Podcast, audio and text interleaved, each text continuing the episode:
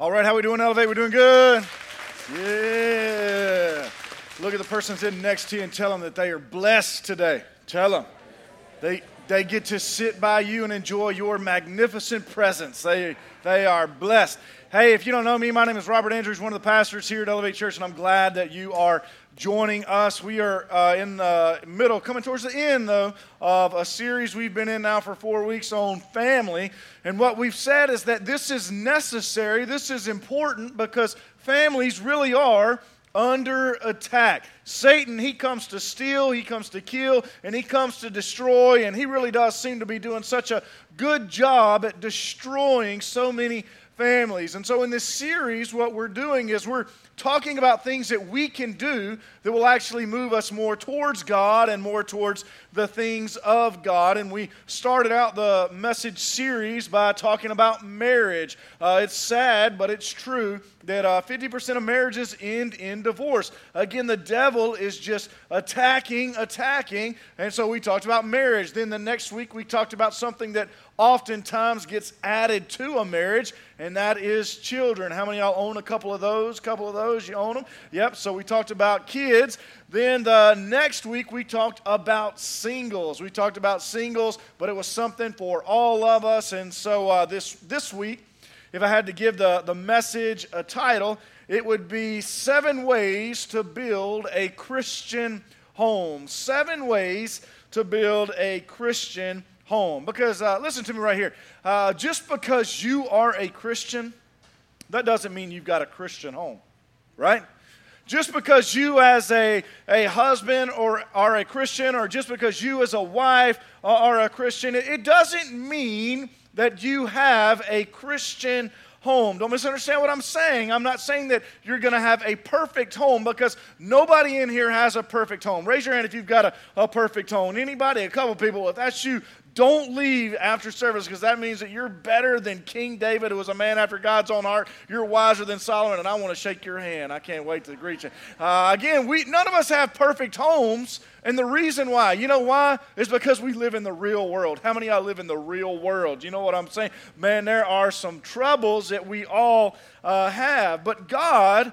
What he wants us to do as Christians is he actually wants us to develop a Christian home homes that really are completely different than the homes around us, homes that are different than people who are in this world. Now, the Bible talks about a great leader by the name of Joshua. Joshua was a leader for the nation of Israel, but not only was he a great leader for the nation of Israel, Joshua was a great leader for his home. And in Joshua chapter 24, he issues this challenge. It's really a, a challenge to the entire nation, see, the, the nation is wavering in their faith. Faith. The nation is, is actually uh, kind of wavering between God, the God of Israel, and the God of all the other nations around them. And look at what Joshua says in Joshua chapter 24, verse 15. Here's what he says He says, But if serving the Lord, the Lord Yahweh, the Lord, the one true God, he says, But if serving the Lord seems undesirable for you, then choose for yourselves this day whom you will serve. Do you see that? Joshua is telling the nation of Israel, you have a choice to make. You've got a decision that you need to make, and, and us as well. You have a choice to make. We have a decision to make. He says, then choose for yourselves this day whom you will serve. Rather, the, the gods your ancestors served beyond the Euphrates or the gods of the Amorites in whose land you are living. And watch what he, he says. This to me is amazing here because Joshua makes a declaration to the whole nation. He makes a, a declaration to the people here. He says, But as for me and my household, what does Joshua say? He says, As for me as an individual, as for my wife, as for my kids, as for me and my household, our choice is to serve the Lord. We're going to serve the Lord. We're going to love the Lord. So that should be what you and I decide. That's what God wants us to decide. But how in the world do we do it? How do we actually build a home that serves the Lord? How do we really create a Christian home? Again, I got seven things for you But don't worry. I know the Saints game starts at noon. We're not going to go over all seven of those today. We're just going to cover three. You got to come back next week for part B of the message, all right? But if you want to write them down, uh, the first thing I want you to see today, if you want to build a Christian home, is you got to, Christ has, has to be first. He's got to be first. Now, can we just be real and admit that there is always a fight for first, right? Right? There's always a fight. Football season is among us, and y'all pray for Drew Brees and his thumb. Uh, I told my mom this past week that, and she said, I don't think God's worried about that, but my mom don't know the Bible like I know the Bible. You know what I'm saying?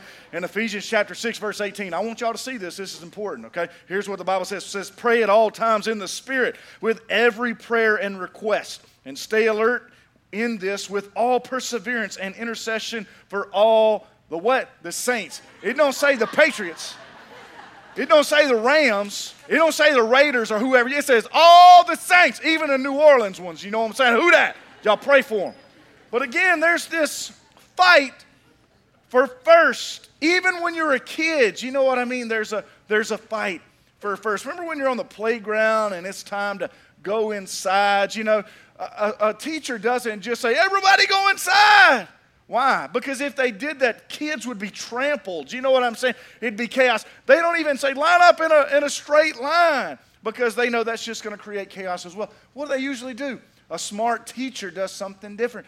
They'll select a line leader, somebody like Robert. They'll say, hey, everybody line up behind Robert, right? And then what happens is everybody lines up. They, they get in line. They choose somebody to be first, and everybody else again lines up behind them. Well, Jesus says the exact same thing in Matthew chapter 6, verse 33. I want you to see this. He says, But seek first the kingdom and his righteousness, and all these things will be given to you as well. All the other things, when you put Jesus first, they should fall in line. And so here's another way of looking at it. See, when I was coming up, didn't have a dad. And so my mom was going to take me and my sister somewhere, what that meant was the passenger seat, the front seat was always available. And so, you know what we would always fight over? We would fight over that front seat. But if you were going to get front seat, you had to scream and yell something out. Does anybody know what you had to yell out if you were going to sit in the shotgun? Right? You had to yell it out. And there's a lot of kids who don't understand all the rules for shotgun nowadays. So this is real. Look, www.shotgunrules.com. It exists, okay? If you're confused, you can go there. They've got all the bylaws and everything laid out for you. And I just want to share some of them with you because they're important, okay? Here's, here's the bylaws. This is law. 1.1, here's what it says it says you must say the word shotgun to stake your claim on shotgun. This must be done clearly and loud enough so that at least one other occupant to be of the vehicle can hear you. Any person who wishes to claim shotgun must actually pronounce the word shotgun. One may not say the name or a type of shotgun, such as 12 gauge. That doesn't work. You have to say shotgun. This is important. Y'all laughing. This is important, man. I'm trying to create order in your home. Rule 1.3. You need to know this. It says you must be outside to call shotgun, right? You got to be able to see the vehicle. Anybody know what I'm talking about? You can't call shotgun three days in a row. Uh, I mean, three days ahead of time. You know what I'm saying? You got to call it when you see the vehicle. Rule 2.1. Again, this is the bylaws. Your footwear for the ride in shotgun must be on your feet before you can call shotgun. Since you must be outside to call shotgun, some people simply grab their shoes slash sandals, jump outside the building, and call shotgun before putting their shoes on. This has been deemed unethical and is not a legal procedure. I'm serious, this is important. Then, Rule 2.11 this deals with shotgun abandonment, okay? So if the shotgunner exits the vehicle, shotgun becomes available to the remaining passengers as soon as the exiting shotgun rider has opened the door to exit. Once shotgun is available, you must exit the car yourself. See Rule 1.3. You must be outside to call shotgun. Once shotgun is available, you must exit the car yourself and call shotgun before the other occupants. Again, if you got kids, if you'll learn these rules, it will just help create order. You'd be like, it's not my fault you didn't follow the rules, right?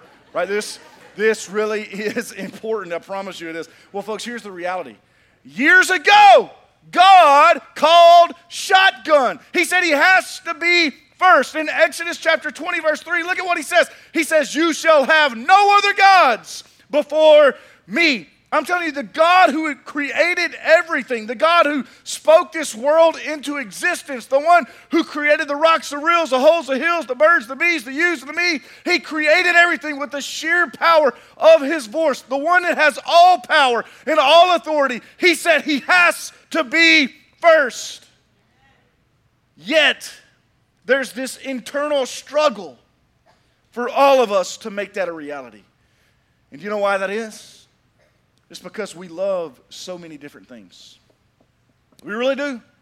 And can we just be honest? How many of you know that when you really love something, you go after it? How many people know that? When you love something, you go out. Any deer hunters in the room today? Any deer hunters? Man, I'm excited about the deer season, man. It's right around the corner. I need some more deer meat at my house. Somebody told me after the first service they was going to bring me some deer burger. I said, Praise the Lord. I need to preach about this more often. Man, I like summer sausage. Anybody else? Man, this is good preaching. Y'all need to listen. Man, uh, tenderized deer. Ooh, man, I love it. Oh man, I love deer meat. And so, but if, if you if you if you're a deer hunter, have you ever really thought about like what you do? Well, like what you do is kind of weird. And I'm not picking on you because I'm a deer hunter too, and and I'll I'll do the same thing. But think about really, if you're a deer hunter, what you you do. You, you, you will actually get up way before daylight, right? You'll climb out of a warm bed and you'll, you'll climb into a cold tree. That's, that's what you'll do. You'll, you'll spend hundreds of dollars on new clothes, camouflage. You know what I'm saying? That deer can't see me. You'll spend hundreds, maybe even thousands of dollars on a deer camp. You'll, you'll spend thousands of dollars on a four wheeler. You'll spend all kinds of money on a, on a gun and on bullets. They're important, man. They really are. You'll put feed out. You know what I'm saying? You're, you're going to feed them. You know what I'm saying? You're not supposed to do that. Don't tell nobody. But, you know, you'll do that. Then you'll even spray the scents. Anybody know what I'm talking about? You'll spray deer urine, urine or, you know, doe urine around you. You're like, I don't want that. I don't want the deer to smell me. I, I want them to come in there. And then, and then, you know what you're trying to do? You, you're trying to get that buck you saw on your trail camera. You saw it and you were like, ooh. First time you saw it, you're like, that's my deer. Somebody else better not get my deer. That's my deer. How many y'all ever got mad at somebody else for killing your deer? Yeah, yeah, that's my deer. I saw it first. And, and, and so again, again, it's kind of weird though, because don't you do the exact thing, same things when you're like dating somebody? Right? You know what I'm saying? You're like, what are you talking about? Don't, don't, don't you like, you, I mean, you'll stay up late at night. You'll get up early if it means that you can win their affection, right? You'll, you'll do, then you'll spend all kinds of money on new clothes so you can look fresh, right? You want to look fresh for them. You'll, you'll spend money taking them out to eat. You know what I'm saying? You're trying to win them over. You might know what I'm talking about? Some of you are like, uh-uh, I ain't buying it. And what about that? You'll even, you'll even, you'll even spray some cologne. Shh, shh I don't want them smelling me. You know, I don't want them getting my scent. You know what I'm saying? I want to spray, spray that Axe body spray or Stetson or whatever it is that people wear nowadays. I don't even know. But you'll say, man, and nobody else better get my girl. I saw her first. Anybody, anybody? Some of y'all like, I don't care. Whatever. That's really how we are. Man, And we do all those things and more. Why? Because we're in love. Right? When you're in love, you go after the things that you actually love. Can we agree with that? When you're in love, you go after things that, that you love. Well, well, why then isn't it obvious that some people love God? Why isn't it obvious that people are actually going after God? Jesus says this in Matthew chapter 22, verse 37. He says, Love the Lord your God with all your heart, with all your soul, and with all your mind. Come on, folks.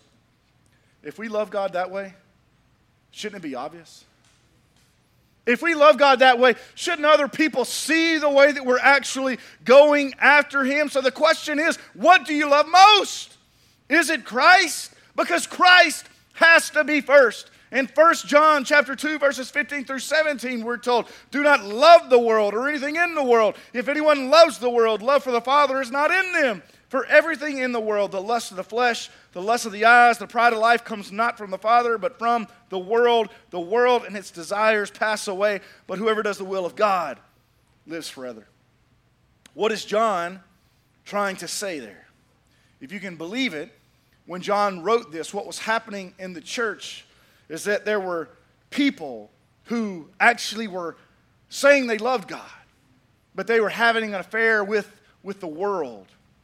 Instead of really putting Christ first, they were chasing after other things. And so John is saying you've got to seek Christ above all and before all. God has to be first. And I can't help but think that if God could say something to some of the people in the universal church this morning, and maybe even people in this room, He would say, you know what? Stop loving the world.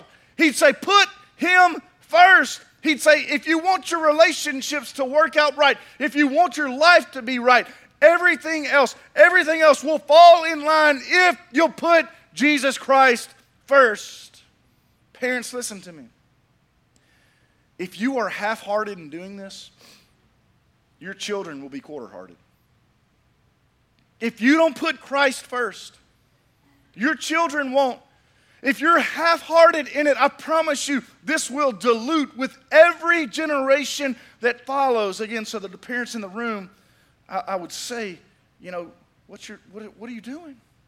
See, there's not a parent in this room who would say, I don't want my child to love God. Nobody here would say that. We would say, we want our child to love God. That, that's, that's what we would say.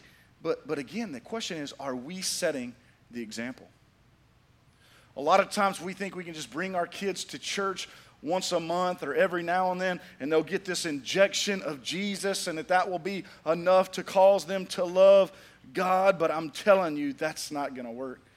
I'm telling you, it won't work. You and I, as parents, we model this to our children. So, parents, are you putting God first? Is He first in your relationships? Is He first in your home? Is He first in your finances? A single person is Christ first in your life. No matter who you are, no matter what you do, is Christ first in your life? Do other people look at you and know that you are loving God with all your heart? Do they see you seeking Him? Is Christ first?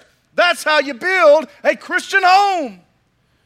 Not only do we put Christ first, but the second thing that I want you to see, if you're going to build a Christian home, is you've got to create a great atmosphere.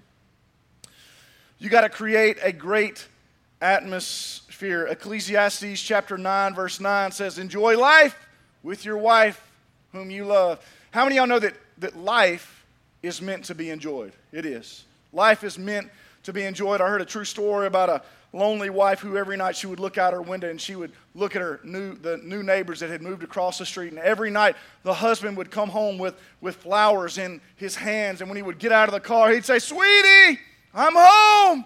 And she'd walk out the door and that husband would walk over to his wife and he'd scoop her up and he'd hug her and he'd give her a kiss and then he'd give her the flowers. And so this went on every night and every night this lonely wife saw this happen and so one day, the lonely wife said to her husband, who was watching television, she said, Honey, have you noticed the new neighbors? The man said, Yeah. And the wife said, Well, have you noticed what she gets every night? And he said, What? And she said, I'll tell you what she gets. She gets a kind word. She gets a hug. She gets a kiss. She gets flowers. She says, Why don't you do that too? The man looked at her, looked at his wife, and just said, well, honey, I, I don't even know that lady. Again, husbands, what kind of atmosphere are you creating with your wife in your home? Wives, what kind of atmosphere are you creating with your husband in your home? Parents, what type of atmosphere are you creating in your home? I stumbled across this tip for parenting, and it was called Triple A Parenting. It was saying that things that, that, that all kids need, things that parents need to do in their homes, and the A stand for something, and the, the first A stands for authority. And so let me speak to the men in the room since I am a man. There are some men who think, you know what, at home I'm the big boss. I'm the, I'm the final say. And if that's you, you need to understand that you're really not the big boss. You know who the big boss is? Jesus is the big boss we all submit to Jesus Christ. And as we submit to Jesus, we submit to one another. So let me give you another, another way of looking at authority, another, another way of, of viewing it. Authority in your home isn't about showing how big you are or being some sort of dictator, it has to do with your presence, just being there. See, studies show that today, 25% of homes in America are, are fatherless homes where fathers just aren't there. Men, your children need to see you. Your children need to know that you are there. I want my children to follow rules, but I also want them to know that I am there. Because if I'm not there very often, they might follow the rules while I am there, but as soon as I leave, you know what's going to happen? They're not going to follow them. They're going to run wild. And so I want my kids to know that I'm there. I want my kids to know that they can come to me. It's important. And so AAA parenting does involve authority, but it also involves affection. I read this past week that every home should be filled with awe. Awe. It should be filled with affection, it should be filled with warmth, and it should be filled with encouragement. Every home should be filled with awe. I want my kids to know that I love them. I will hug my teenage daughter if she even if she don't want me to hug her this past Friday night, she was going somewhere with her friends, and they came into the house, and I was like, "Come give me a hug," and she wouldn't. So you know what I did? I went, I went and gave her a hug in front of all her friends. Get off of me! But I love her. I will argue with my eight-year-old for ten minutes about the fact that I love her more than she loves me. I'll be like, "No, I love you more. No, I love you more." She's like, "Dad, I love you more." I said, "Babe, I said it first. I love you more, so I always love you more than what you say you love me. I love you more." And she's like.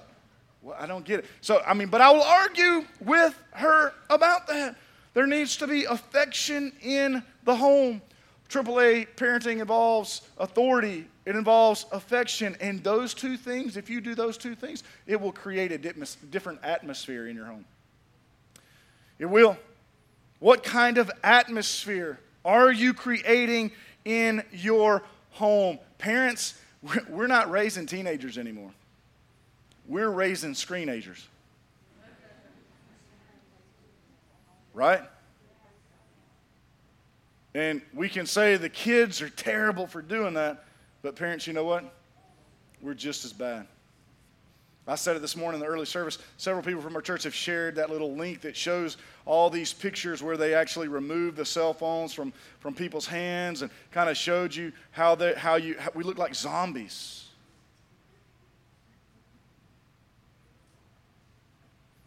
We're raising, what are we doing, man? I don't, one thing that we've tried to do at our house every week, and I love it, is we have communion every week. I would challenge you guys, if you're not doing that, you need to do it. Man, we sit down around the table every week, and you know what? It's the weirdest thing. We like look at each other and talk. How many? like, it's weird. We have conversations. It's so weird, man. I'm like, how's this happening? And there's no, we put the screens down and we come together and we talk and we pray over one another. And I try to make that time exciting. I try to make that atmosphere exciting. We've got several people from our church who have been there while we've done this and they participated in it with us. Man, I'm, I'm running around the house before we do it. I'm singing, I'm singing, I'm trying to get the kids worked up and pumped up and excited. And I'll be like, well, so first off, when you're having a, in the Jewish culture, it's called a Shabbat, a Sabbath dinner. Shabbat, that's what it means. And so, man, I'll be running around the house, Shabbat, Shabbat, Shabbat, Shabbat, Shabbat, Shabbat, Shabbat, Shabbat. Some of y'all don't understand. And my kids are like, what are you doing, man? But then I'm like, everybody get Shabbat on. What? And man, nobody in my house will sing with me except for Sadie Kate. Everybody else looks at me like I'm the weirdest person in the world. But you know what? They're going to remember that. They're going to remember it. They're going to remember it when they get older. And folks, my family's not perfect.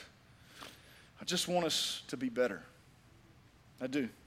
And all too often, so many parents are saying, well, when the kids get a little older, we'll do stuff like that. All too often, parents are saying, when we get a little more money, we'll do something together. But you listen to me. The family that you have now is the family that you have. The resources that you have now are the resources that you have. It doesn't matter what that looks like, create a better atmosphere. It can be done. It can be done.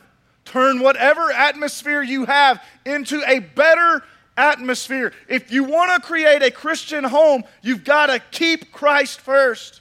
Then you then you create a great atmosphere. There's a third thing that you can do if you want to have a Christian home, and that is clarify your values. clarify values. In Deuteronomy chapter 6, Moses is talking to the nation of Israel as they are about to enter into the promised land. They're actually about to enter in to their home where they were meant to live. And look at what the Bible says in verses 1 through 2. It says, These are the commands, decrees, and laws the Lord your God directed me to teach you to observe in the land that you are crossing the Jordan to possess, so that you, your children, and their grandchildren after them may fear the Lord and the Lord your God as long as you live by keeping all his decrees and commands that I give you, and so that you may enjoy a long life. Do you see what Moses says there? Moses says, What you do. He's looking at the entire nation. He says, What you do is not just going to influence you, it's not just going to affect you, it's going to affect your kids. It's not just going to affect your kids, it's going to affect their kids. Parents, you listen to me. You think it just affects you, what you do. Your grandchildren are going to be affected by the decisions and choices that you are making today. And folks, kids are a gift from God. How many of y'all believe that? Kid, kids, kids are they're costly, right? CBS just released some information not too long ago about the average cost to raise a child from birth to age 17. And, and like, here, here's what they said. They said from birth to 17 will cost $233,610 to raise one child. So next time your kids are, you don't ever spend no money on me, say, I'm broke because of you. That's what you say. right? I got three kids, a quarter of a million. I'm about to spend like, and you got, if you got girls, it's a million bucks. I don't know, man. It just, it just costs more right? But this is crazy. Kids are costly, but they are valuable. They are. And we're supposed to put value in them. And so, how do you put the right kind of value in your kids? When we live in a world that's trying to tell them to get their value from all this other garbage, how do we put the right kind of value in them. See, see when it comes to, to getting the right kind of value, you got to have the right source, right? And when it comes to value, there, are, there really are three sources of value that exist. There's an external source of value. And what that is, is it basically, it says, it says, well, you know, everybody else, this is what everybody else thinks. This is what everybody else says is valuable. We just go with the crowd. We're going to do what the world says. That's what the world says. The problem with that is that Romans 12, 2 says, Do not conform to the pattern of this world, but be transformed by the renewing of your mind. There's this external source. But then there's an internal source where people will just say, Well, I just, I just feel like I'm supposed to do this. I just think, right? I just feel. Anybody ever say stuff like that? But how many of y'all know your feelings are fickle? Feelings can change. Man, you, you know, Mexican food will make you feel differently. Ice cream make you feel. Pizza will make you feel differently. Your feelings which. So will your thoughts. Any y'all ever had some thoughts that trouble you? Anybody? Just me? Okay. A couple people being honest. Man, I'm, I do not usually complain about things. This is a true story. A couple weeks ago, I had a complaint. And so I ran into the person who could address my complaint, my issue. And, and I was like, hey, I, I'd really, I got an issue, I got a problem I'd like to talk to you about. And that person looked at me and says, well, it's just really going to depend on what it is. I got people who handle things. I said, oh, really? You've got people who handle things. I thought, I got people too, thunder and lightning. I'm about to, you know, I was, I was y'all pray for me, man. Sometimes our thoughts be troubling us. Is it just me? You can't depend on your feelings and on your thoughts. Why? Because they will fail you. Isaiah chapter 55, verses 8 and 9 says this For my thoughts are not your thoughts, neither are your ways my ways, declares the Lord. As the heavens are higher than the earth, so are my ways higher than your ways, and my thoughts higher than your thoughts. Our thoughts can't always be trusted, our feelings can't always be trusted. So there's this external source, there's this internal source, but then there's another source, and it's an eternal source. It's an eternal source. 2 Timothy chapter 3 verse 16 says all scripture is inspired by God and useful to teach us what is true and to make us realize what is wrong in our lives. It corrects us when we are wrong and teaches us to do what is right. See, see, folks, what the world thinks is valuable fluctuates. It does. What, what the world thinks is valuable will change. What you feel inside will change. The only thing that will never change is the holy word of God. And that's why you and I need to commit ourselves to reading God's word each and every day. People say, I'm too busy. I don't have time to read the word. If, if you don't have time to read the if you're too busy to read the word, you're too busy. Don't tell me you don't have time. Man, we will Netflix for hours we won't just watch episode after episode, we'll watch season after season. We have time. And so we need to get our values from the holy Word of God. Parents, if you're not even reading the Word of God, how are you going to get the Word of God in your kids? Parents, what's important to you? What is it that you value? If you are a Christian parent, let me tell you what you need to value. As a Christian parent, you need to value eternal souls. Listen to me. There are people who get married, and after they've been married for a little while, or however long they feel they seem fit, they'll say this Let's have a baby. Anybody ever heard that? Let's have, let's have a baby. Nobody ever says, let's have a teenager. Nobody says that. Nobody. People say, let's have a baby. And when they say that, they have no idea what they're actually saying. They don't. you want a baby? That's what, do you know what you're actually saying when you say you're going to have a baby? Do you know what you're actually doing? What you're saying is, I'm going to partner with God and I'm going to create an eternal soul. Man, listen to me. It's not just a baby. Look at that smile. Look at that picture. It's an eternal soul that you, as a parent, have said, you know what? We're going to partner with God and create. That means you have a responsibility. Man, Christian parents understand that. It's an eternal soul. They also value the fact that their example as a parent is far more important than their opinion. Parents, listen to me. Your kids might not be reading the Bible, but they're reading you. And they see what you think is real valuable. They see whether or not your Christian walk is important to you. They see whether or not Christ is first in your life. They see what you value. I read an article this past week about a couple from the UK that won $115 million in the European lottery. That's them right there, just beginning of the year, 1 1 19. There. They won $115 million. That's a lot of money. And there's a lot of people who will say, well, you know, money can't buy you happiness, but how many y'all like, I sure would like to try? This is me. But, but, but really, this is important. You know what? When they were being interviewed, you know what they said? Here's what they said they said, Money doesn't bring you happiness. We already had happiness, and we've been blessed in our life. And you know what they're doing with their money? They're giving it all away. They're, they're actually teaching something about value and what's important. That, that money isn't really valuable. Something else that Christian parents should value is a healthy marriage. And the greatest thing you as a father can do for your kids is love your wife. It is. You need to invest in your marriage. You need to invest in one another. And the last thing that I want you to see that Christian parents need to value is making their child's spiritual development a top priority.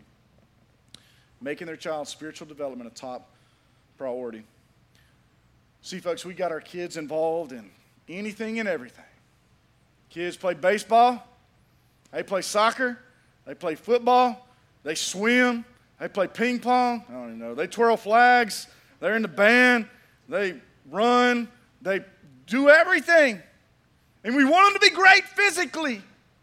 And we want them to be great academically. You got to make good grades. But the most important thing should be their spiritual development. Why? Because of what Jesus said in Matthew chapter 16, verse 26. Parents, you look at this. What good will it be for someone to gain the whole world, yet forfeit their soul?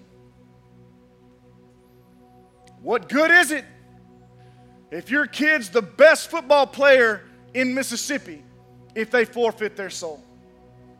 What good is it if your kid makes it to the major leagues if they forfeit their soul? What good is it if your son makes all sorts of uh, uh Olympic records and gets gold medals but forfeits his soul? The number one thing that you can do for your kids has to do with their spiritual development. See, we used to teach our kids to worship God and play sports. But the world in which we live teaches your kids to play God and worship sports. I'm serious. There are too many kids trying to find their identity in sports. They put their hope in sports. And parents, I love you, but it's our fault. We'll drive hundreds of miles to take our kids to a sporting event, to a sport game. Wake up early, but then we'll sleep in on a Sunday morning instead of coming to church.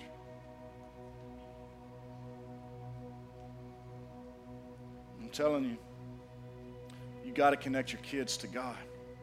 We got to connect our families to the church and to spiritual community.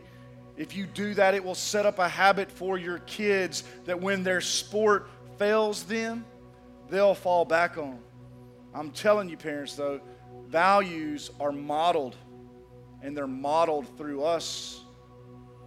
If you're lukewarm, if I'm lukewarm, with Jesus and the church, it won't go well for your kids. You say, well, man, Robert, I don't, that seems a little heavy. I don't want to overwhelm my kids. Okay, but you don't want to underwhelm them either.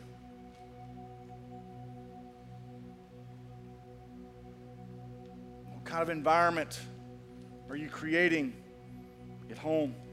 What does your home look like? Are you developing a Christian home?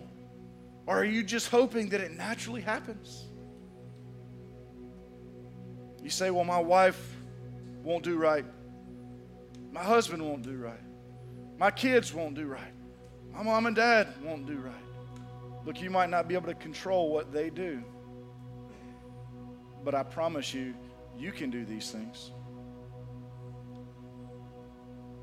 You can put Christ first. You can create a better atmosphere. And you can clarify your values. You're not responsible for what everybody else does. But you, you can do right. Are you developing a Christian home? Is Christ first? With every head bowed and every eye closed.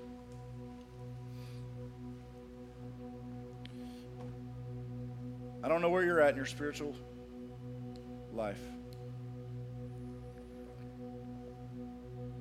But maybe you walked in here today and you realize, you know what? I hadn't been doing everything right in my home. Just kind of been hoping it happens. And you'd say, you know what? Today I want to do better. I want to commit to doing these things, at least for this next week. Listen, I promise you if you'll do right, God will bless you. And so, if that's you, just right where you are, just going to ask you to pray this Father, forgive me for not building the type of home that you want me to build, for not building a home that's different from the homes in this world. But I pray today, I pray today that things would change, that I would have a renewed passion for you, and that my home would be different because I'm different. Again, we're continuing to pray. But maybe you came in here today and, and you don't know Christ. Again, no relationship that you have will ever be right until that relationship is right.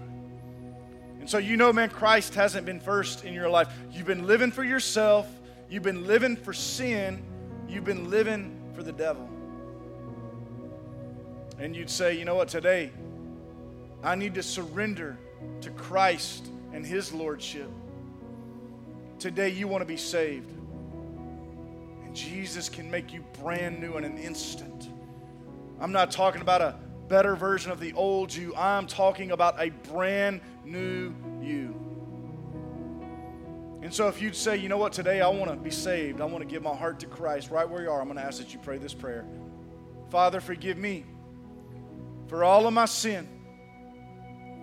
Come into my heart and make me brand new.